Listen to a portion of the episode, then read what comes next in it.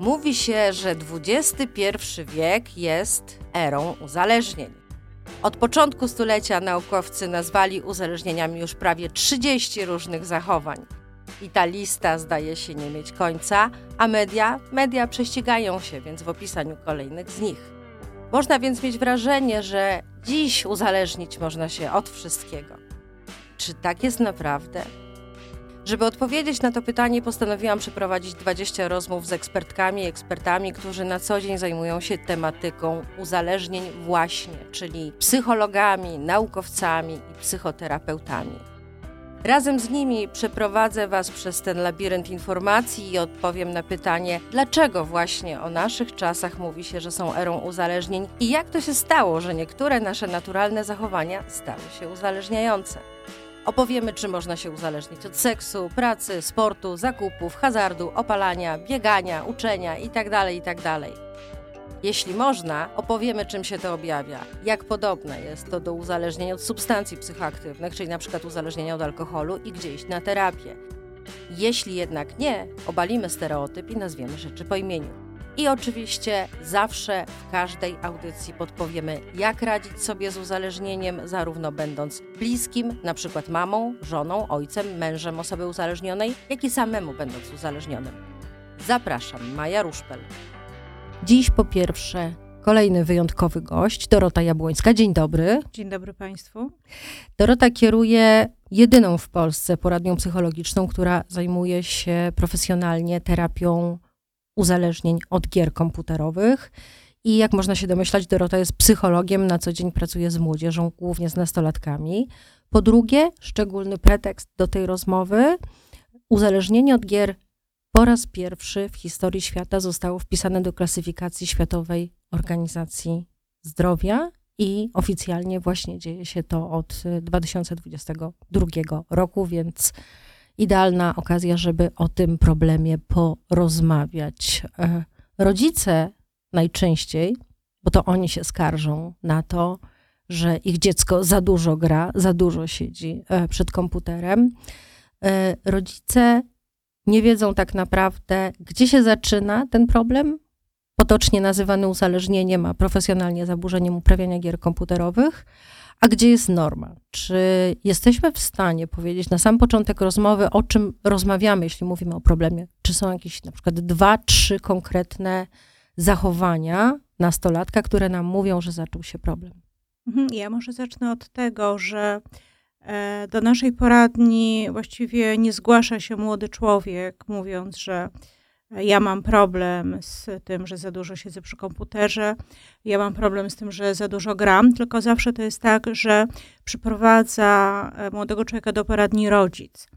E, najczęściej takim sygnałem e, dla rodzica, że jest jakiś kłopot, to jest moment, kiedy dziecko, właściwie młody człowiek, ma kłopoty w szkole czyli albo przestaje chodzić do szkoły, albo zaczyna mieć złe stopnie. W okresie pandemii to było troszkę mniej czytelne, tak? dlatego że te dzieci nie chodziły do szkoły, czyli był mniejszy problem z, absencja, z, z absencjami. E, większy problem był, jeśli chodzi o niezaliczenie materiału. Natomiast no, zazwyczaj to jest, ten, to jest ten sygnał, to jest ten, to jest ten moment, kiedy młody człowiek zaczyna mieć kłopot w szkole, a zazwyczaj to już jest za późno, tak?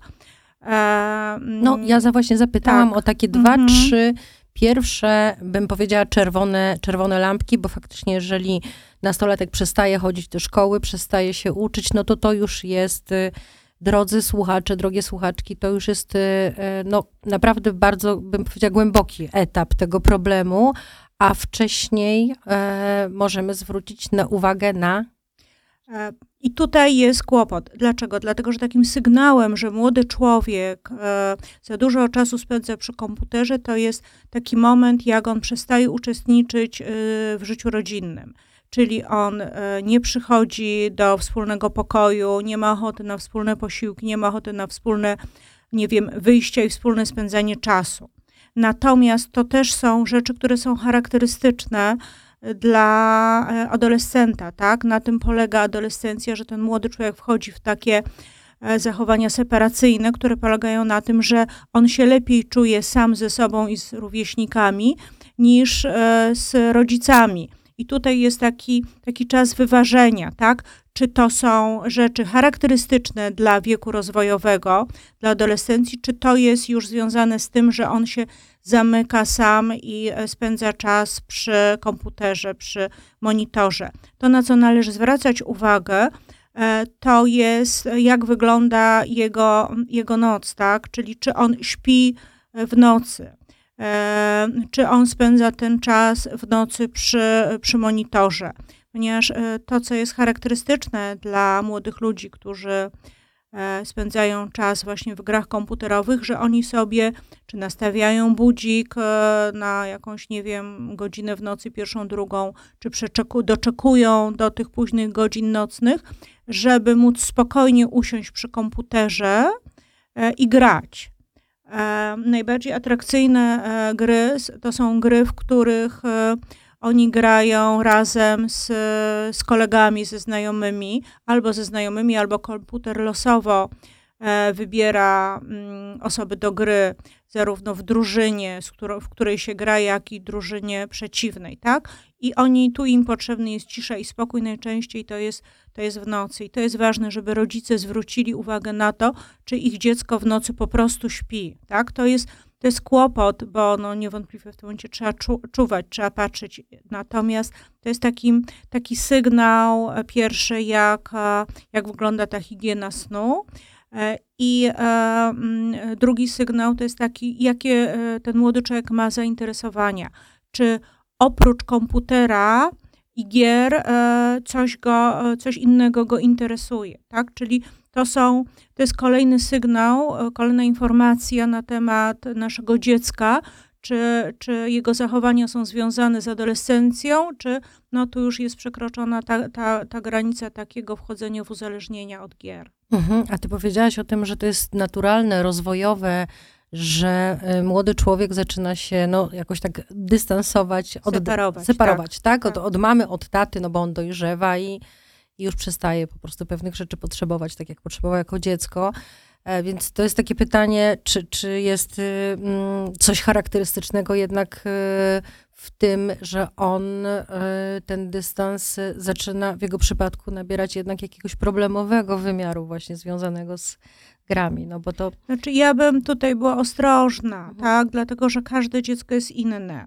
I tak jak my pracujemy, to do każdego też i podchodzimy indywidualnie. Ważne jest, żeby się przyglądać, tak, czy jak wygląda to funkcjonowanie, czy za każdym razem, jak my, nie wiem, próbujemy nawiązać kontakt, to się spotykamy z agresją, ze złością, czy są takie momenty, gdzie to dziecko jest bliżej, tak? Dlatego, że przy tym wieku dojrzewania to jest, są takie wahanie, jest trochę bliżej, trochę dalej, trochę bliżej, trochę dalej.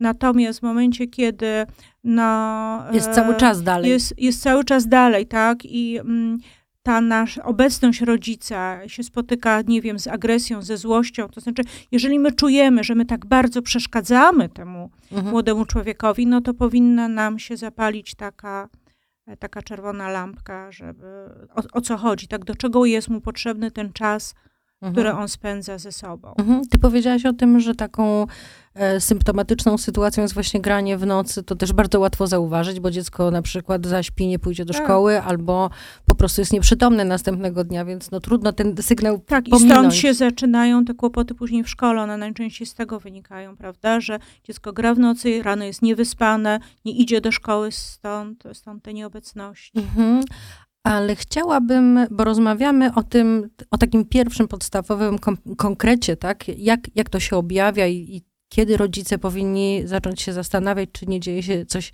coś niedobrego. Ale chciałabym to pogłębić, żebyśmy powiedziały o tym, co jest tak naprawdę pod spodem, tak? To znaczy, dlaczego młody człowiek e, no, idzie w tym kierunku, że zamiast budować swoje życie z rówieśnikami, rozwijać się, zamyka się w swoim własnym świecie, świecie swojej własnej wyobraźni, zaczyna się izolować od ludzi, nie ma relacji bliskich, a bliskie relacje przecież są bardzo ważne, pod każdym względem są ważne i dla rozwoju, i dla, dla po prostu zdrowia psychicznego. Co się takiego musi stać, że, że człowiek zaczyna niejako w te gry uciekać, tam budować świat? No, to jest opowieść e, taka o tym młodym człowieku, opowieść o bliskości, opowieść o relacjach, opowieść o tym, no, e, e, jak wygląda jego życie, tak? Czy są obszary, z których on może czerpać, czy nie ma, czego został nauczony, jakie są wzorce w domu. Jeżeli wszyscy, nie wiem, w domu siedzą przed telewizorem, przed komputerem, to dla niego takie E, siadanie przed komputerem i wchodzenie w te gry to jest czymś zupełnie normalnym, naturalnym. To, co my często widzimy w tej chwili coraz częściej mhm. już, że no, już małe dzieci, tak, trzy, czteroletnie nawet, młodsze, e, siedzą z komórkami i oglądają filmy, ale też grają, ponieważ są już w tej chwili gry, E, komputero, na, e, komputerowe dla małych dzieci. Niby są to gry edukacyjne, natomiast to jest też już od małego uczenie tego świata takiego wirtualnego. My od tego nie uciekniemy, dlatego że to jest nasza rzeczywistość. Mm, natomiast no, trzeba się temu jakoś przyglądać i e, tu jest według mnie ogromna rola dorosłych i rodziców, żeby e, temu młodemu człowiekowi pokazywać jakieś alternatywne sposoby spędzania czasu, które będą dla niego atrakcyjne. Okej, okay, czyli pierwsza rzecz to jest modelowanie, tak? Jeżeli my cały dzień siedzimy przed komputerem, nie mamy się co dziwić, że nasze dziecko będzie po prostu powtarzało to zachowanie, tak? I to jest, to jest jedna rzecz. A jak się ma do tego uzależnienia od gier komputerowych taki obszar na przykład... Yy, problemów w relacjach e, z rówieśnikami, problemów e, e, w szkole? Czy, czy to, że coś w realnym, tak nazwijmy, w tym tak zwanym realu nie wychodzi, mówiąc kolokwialnie, mhm. czy to ma wpływ na to, że w tym świecie wirtualnym wtedy będzie łatwiej się odnaleźć, bo tam można uzyskać kontrolę nad tym, co znaczy, się robi?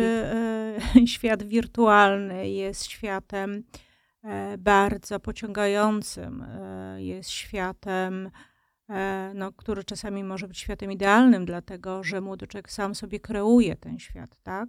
On może sam zbudować ten świat, wybrać, jaką chce postacią być, e, wybrać e, sobie przyjaciół, znajomych. On ma pełen wpływ na to, pełną kontrolę.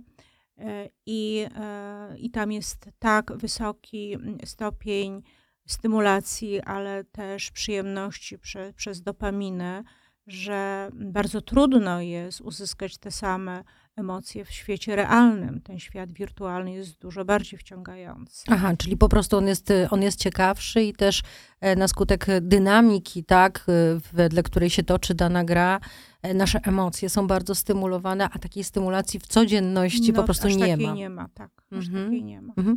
A jak mają e, wpływ na... E, na ile podłożem y, uzależnienia od gier, ucieczki w gry u młodego człowieka mogą być konflikty rodzinne, agresja między rodzicami, rozwód? No tak, to jest e, taki kolejny obszar, e, który ma ogromny wpływ na, na to, że młodzi ludzie uciekają w ten świat gier komputerowych, tak? Dlatego, że no, jeżeli jest jakiś taki trud e, i, i lęk, i nieprzyjemność w tym, e, co się dzieje w świecie realnym, a jest taka możliwość, żeby uciec e, przed tym do świata wir wirtualnego, no to jest oczywiste, że młodzi ludzie tam uciekają. To bardzo często jest. To jest to, co mm, my mamy bardzo dużo takich pacjentów, którzy właśnie w domu mają trudną sytuację wynikającą no, czy z e, konfliktu między rodzicami, czy z jakichś takich problemów związanych z uzależnieniem rodziców. Mm, I to jest ich ucieczka, tak? I to jest też ratunek dla ich uczuć i emocji. O, to bardzo ciekawe, że to jest ratunek. No tak, ja, ja myślę, że też nie można demonizować e, tych wszystkich gier komputerowych, że to jest samo zło. To o, o tym jeszcze tak. powiemy, o roli rozwojowej i w ogóle takiej, bym powiedziała, kulturo, kulturowej e, istnienia gier e, w w XXI wieku. Natomiast e, ja rozumiem z tego, co ty mówisz, że jeżeli nastolatek e, no, wraca codziennie do domu, w którym codziennie rodzice się kłócą, no to rozumiem, że wchodząc w ten świat wirtualny i tam koncentrując swoje emocje, swoją uwagę i tam spotykając na przykład innych ludzi, i to jest jakiś rodzaj ucieczki, wytchnienia jakiegoś alternatywnego świata wobec tego, w którym jest mu bardzo trudno wytrzymać. Tak, i to jest też ucieczka przed, nie wiem, konfliktami z kolegami. To jest też ucieczka przed jakimś y, odrzuceniem w miłości. Tak? To jest taki świat, gdzie on się może czuć po prostu bezpiecznie i świat, y, gdzie on ma poczucie wpływu i kontroli.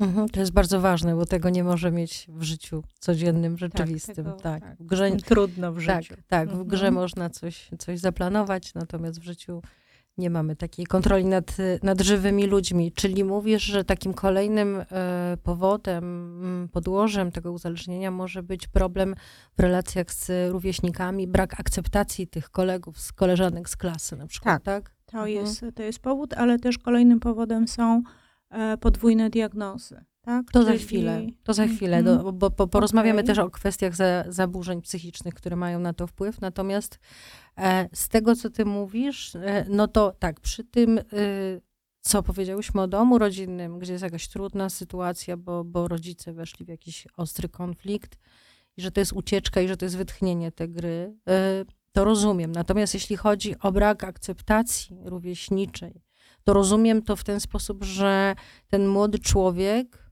e, tą akceptację, której mu brakuje, dostaje to znaczy, grze, tak? Akceptację, czy mhm. też to, że on jest poza grupą, tak? Że e, no wiadomo, że jest jakaś dynamika grupy, że są osoby w klasie lepsze, gorsze, w cudzysłowie oczywiście ważniejsze, mniej ważne. E, on może być z boku, może być odsunięty, może siedzieć w kącie. E, I w momencie, kiedy gra, jeżeli jest dobry na przykład w tym, to jest inna sytuacja. To jest inna sytuacja, dlatego że wtedy wszyscy chcą być z nim w grupie, wszyscy chcą z nim grać. Mhm. I on e, nabiera takiego poczucia mocy, poczucia akceptacji, także takich e, no, pozytywnych emocji. Mhm. Znam taką historię właśnie, że rodzice przyszli z dzieckiem do poradni, bo już przestało się to dziecko uczyć bardzo się ekscytowało, kiedy grało, no i tak po nitce do kłębka w czasie terapii właśnie Okazało się, że rodzice się rozstali parę lat temu, że pojawiło się nowe dziecko, więc ten młody człowiek, no raz, że stracił poczucie bezpieczeństwa, dwa, że no też stracił jakąś część jednak miłości, która wcześniej była mhm. wyłącznie na nim, mm, na, na niego ukierunkowana. E, przestał się odnajdywać na skutek tych problemów właśnie wśród, wśród rówieśników. Natomiast w grze nagle stał się ważny, stał się akceptowany, stał się potrzebny i on tam po prostu się czuł akceptowany i czuł się częścią jakiejś społeczności. Czuł się ważny. Czuł się tak? ważny. Bo mhm. często takie dzieci się czują opuszczone przez rodziców. Jak się mhm. pojawia nowe dziecko, często te starsze dzieci czują się właśnie nieważne i opuszczone. I jeżeli, no nie wiem, grają, mają grupę, to na, nabierają takiego poczucia mocy, wagi. Czyli krótko mówiąc, e, jeżeli nastolatkowi czegoś brakuje, on może tego szukać właśnie tam, w grach. To, tak, to o tym zdecydowanie mówimy. tak, zdecydowanie tak. Mhm. E, powiedziałyśmy o takich sytuacjach z życia codziennego, szkolnego, rodzinnego. Wspomniałaś też o podwójnych diagnozach, czyli e, przejdziemy teraz jeszcze do kolejnego wątku, który może mieć wpływ na to, że młody człowiek się uzależnia od gier komputerowych, a mianowicie wpływ zaburzeń psychicznych, na które on może e, cierpieć. Mhm. E, I to są, to jest też dosyć duża grupa e, naszych pacjentów, e, pacjentów czy z podwyższonym poziomem lęku, który sobie oni obniżają grając, czy z jakimiś, czy, czy pacjentami z rozpoznaną depresją, gdzie też oni zaczynają się lepiej czuć grając, ponieważ w tym momencie E, no, gra pozwala im tak jakby oderwać się od tych uczuć i emocji i skupić tylko i wyłącznie na grze, tak? Mhm. Jeżeli w depresji oni też mają takie poczucie, że są słabi, że są w czymś gorsi, to e, jeżeli przechodzą przez kolejne poziomy, to zaczynają lepiej się czuć, tak, sami ze sobą, lepiej postrzegają siebie, mają poczucie wpływu, które, które tracą e, przy depresji obniża się też im e, poziom lęku. Mamy też bardzo dużo pacjentów e, z rozpoznanym zespołem Aspergera. To też jest dosyć duża grupa pacjentów, która e, która no, e, nadużywa e, komputera i, i myślę, że jest uzależniona też od gier komputerowych. Jak można obniżyć poziom lęku za pomocą grania?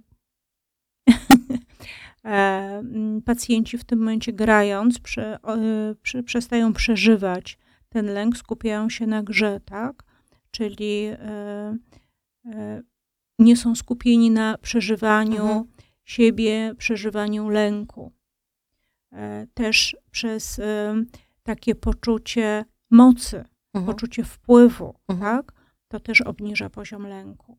Mhm. E, no i to, o czym żeśmy wcześniej mówili, że jeżeli dziecko przychodzi po szkole i jest w domu, czy, czy, czy przemoc, czy krzyk, czy no nie wiem, jakiś rodzic, który jest pod wpływem jakiejś substancji psychoaktywnej, mhm. to automatycznie jego poziom lęku wzrasta. Jak e, siada przed grą, to odcina się od tej rzeczywistości, w związku z tym też w ten sposób sobie radzi, w ten sposób ten jego poziom lęku się obniża. Mhm.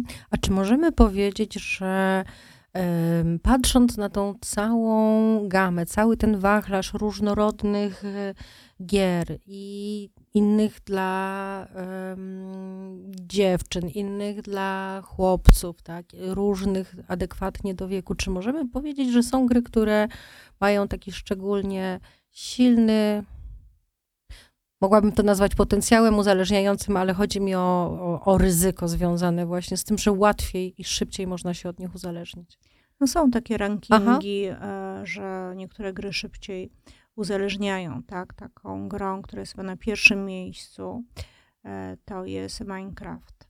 I e, to jest gra właśnie, gdzie się młody człowiek buduje swoją własną krainę od początku.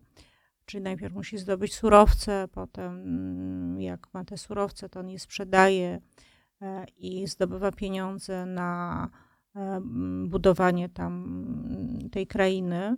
E, I e, to jest, czyli w pełni on kreuje to, to miejsce, tak? Czyli to jest bardzo atrakcyjne, że ma od początku do końca wpływ na to, e, w czym on żyje, mieszka.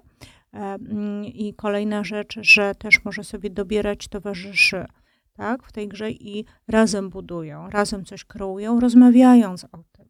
Czy to jest też takie pozorny, czy też dla, dla nich prawdziwy kontakt z, e, z drugim człowiekiem, ponieważ oni, będąc nie wiem, w różnych miejscach, rozmawiają, jak, jak stworzyć, co zbudować, jak zbudować, tak? Czyli gry, e, które, gry, w których tworzymy świat, uzależniają bardzo i gry, w których e, gramy z kimś jeszcze innym, tak? Czyli, że jest jakaś interakcja są mhm. gry, które bardziej uzależniają.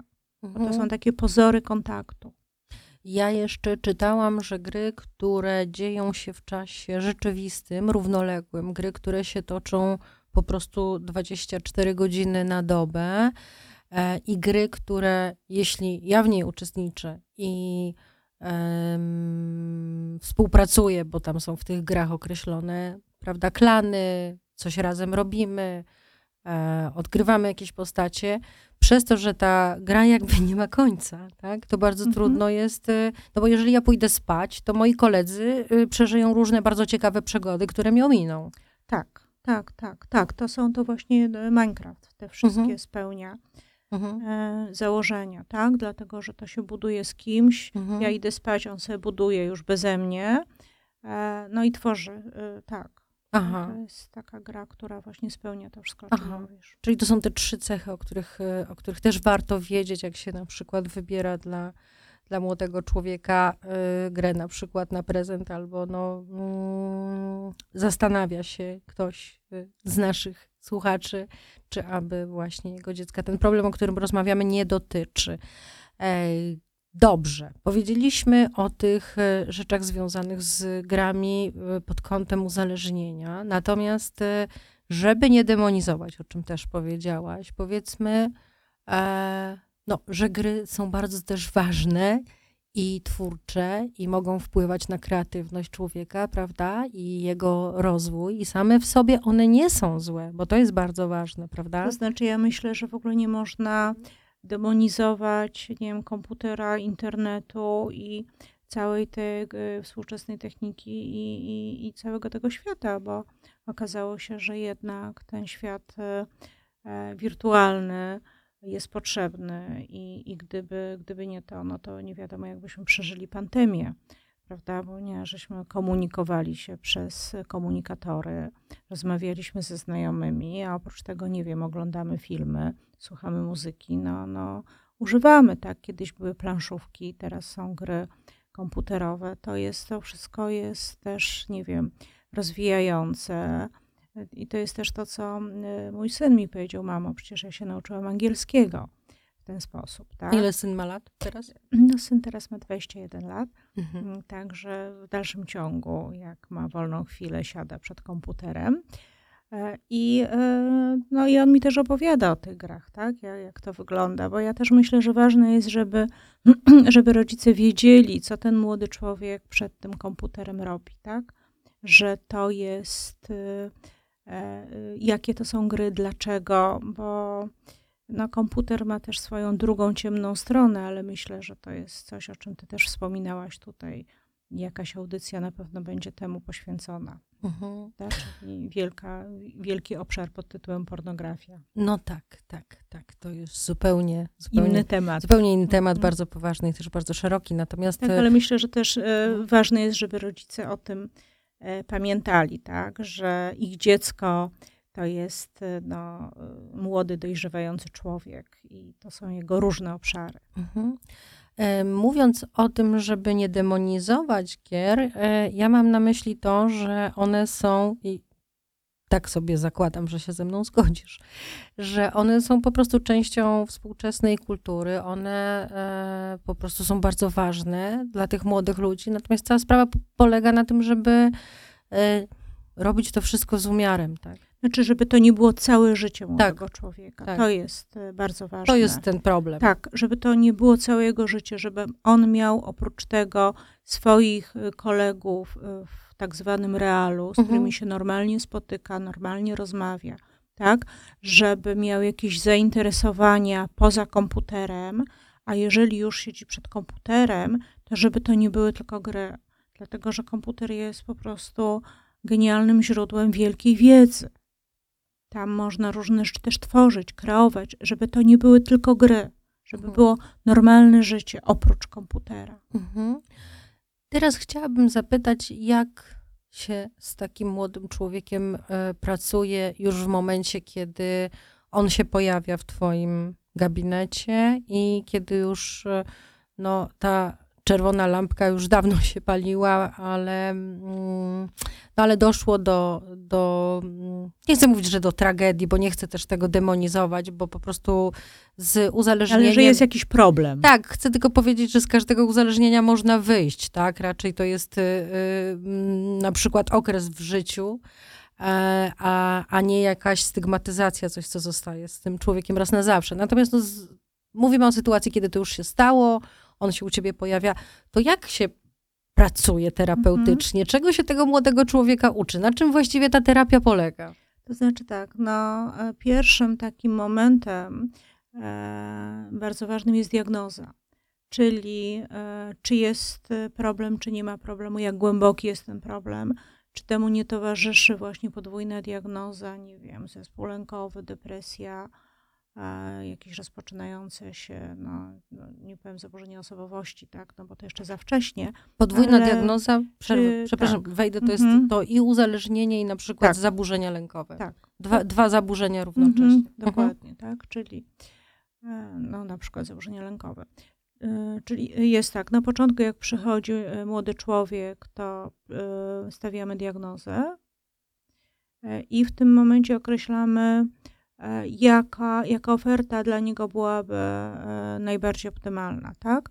E, bo zapraszamy najczęściej na terapię indywidualną, jeżeli widzimy, że on na przykład, to o czym żeśmy wcześniej mówiły, siedzi w tych grach, ponieważ w domu jest tak bardzo trudno, to zapraszamy rodziców na, na terapię rodzinną. I na przykład często jest w ten sposób, że młodego człowieka my nie zostawiamy w terapii, natomiast zostają rodzice i pracujemy z diadą małżeńską. I naprawdę bardzo dużo jest takich pacjentów.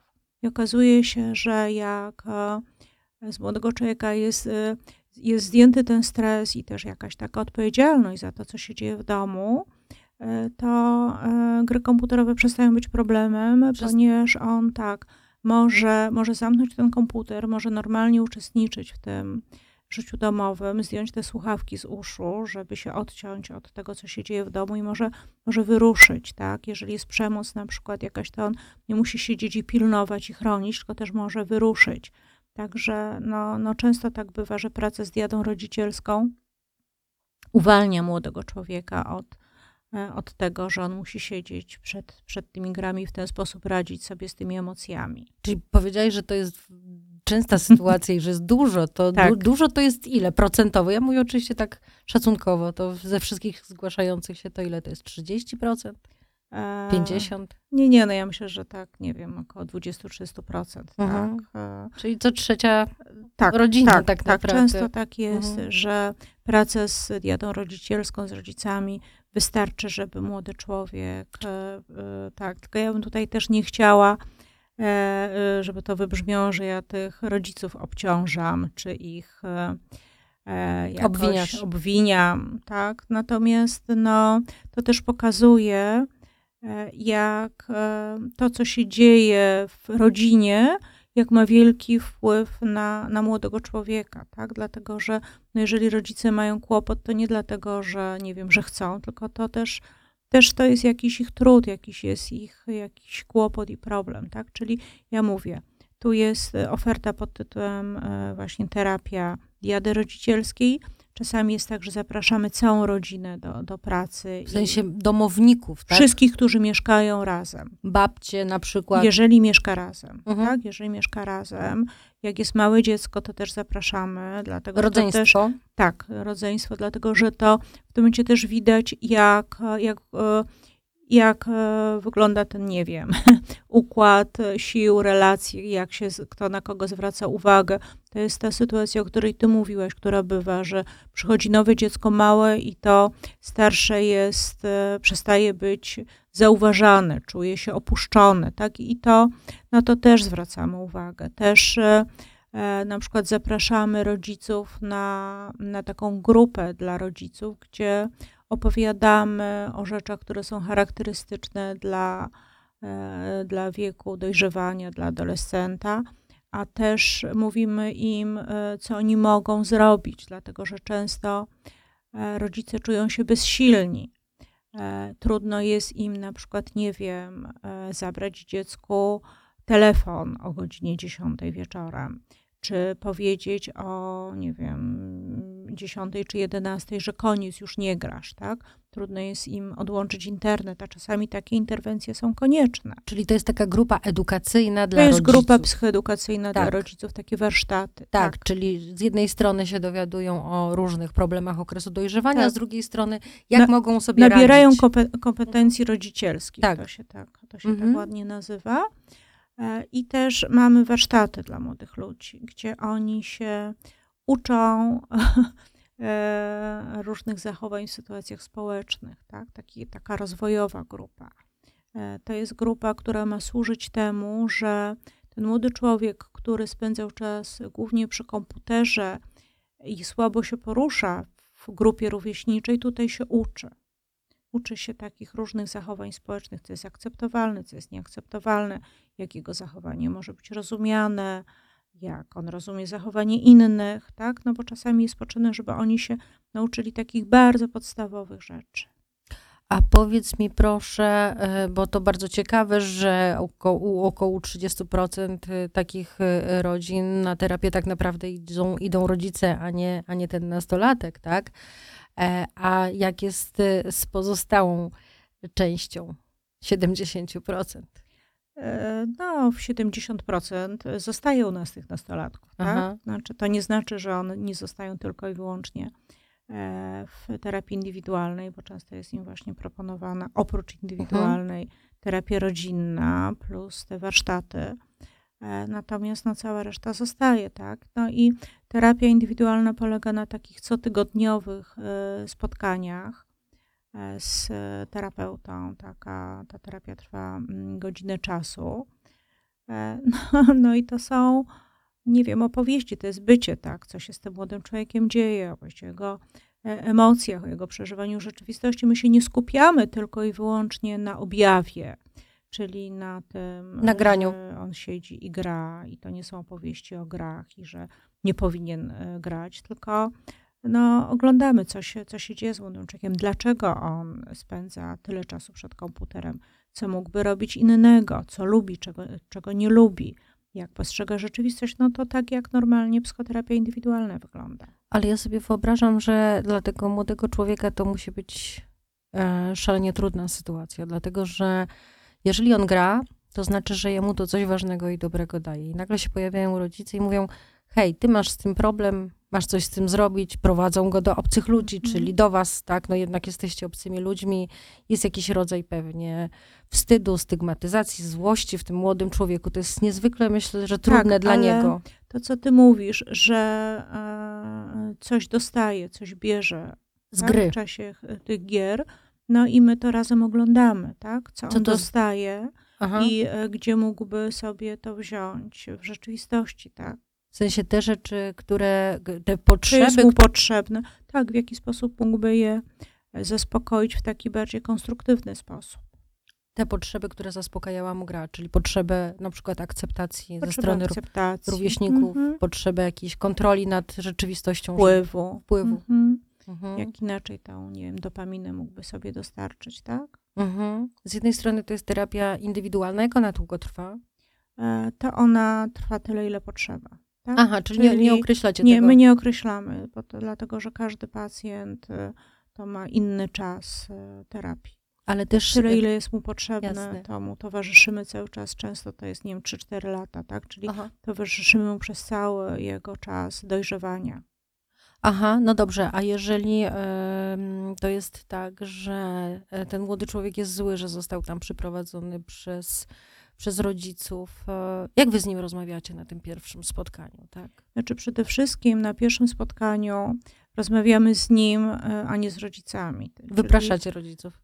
No może nie tyle wypraszamy, co jest tak, że zaczynamy wspólne spotkanie. Mhm. Natomiast no, ja się zwracam do do dziecka, do tego mhm. młodego człowieka, żeby ja jego pytam, z nim rozmawiam, nie z rodzicami. I często on mówi, że to jest właściwie pierwszy raz i pierwsze miejsce, gdzie ktoś rozmawiał z nim, a nie, e, że on był poza gabinetem, a psycholog rozmawiał z rodzicami, a potem jego zaprosił. My mamy taki zwyczaj, że nie rozmawiamy z rodzicami bez dziecka, tak? Czyli, że E, nasz taką najważniejszą osobą w poradni to jest ten młody człowiek. I on się czuje traktowany z, z szacunkiem, z godnością tak, podmiotową. Tak, znaczy no, mhm. my, my, pracujemy na tym, żeby mhm. on miał do nas zaufanie. Mhm. E, I często to jest tak, że my jesteśmy pierwszym dorosłym, który go rzeczywiście wysłucha, e, szanuje mhm. i poważnie mhm. traktuje to co, to, co on mówi, to, co on opowiada. No i wytrzymujemy, tak? Wytrzymujemy te jego różne trudne momenty. Mhm. Często jest tak, że no, terapia powinna trwać 50-60 minut, a mhm. na początku on jest w stanie wytrzymać na sesji 20 minut, tak? I, e, i, i to jest dla nas w porządku. Okay. I to, że on przychodzi na każde następne spotkanie, to jest dla nas ważne. My nie musimy tam jakichś wielkich rzeczy na tej sesji robić, ale to, że on przychodzi z własnej woli mhm. i że on mówi, że chce, to mhm. znaczy, że, no, że coś tam się dzieje dla niego ważnego. Mhm.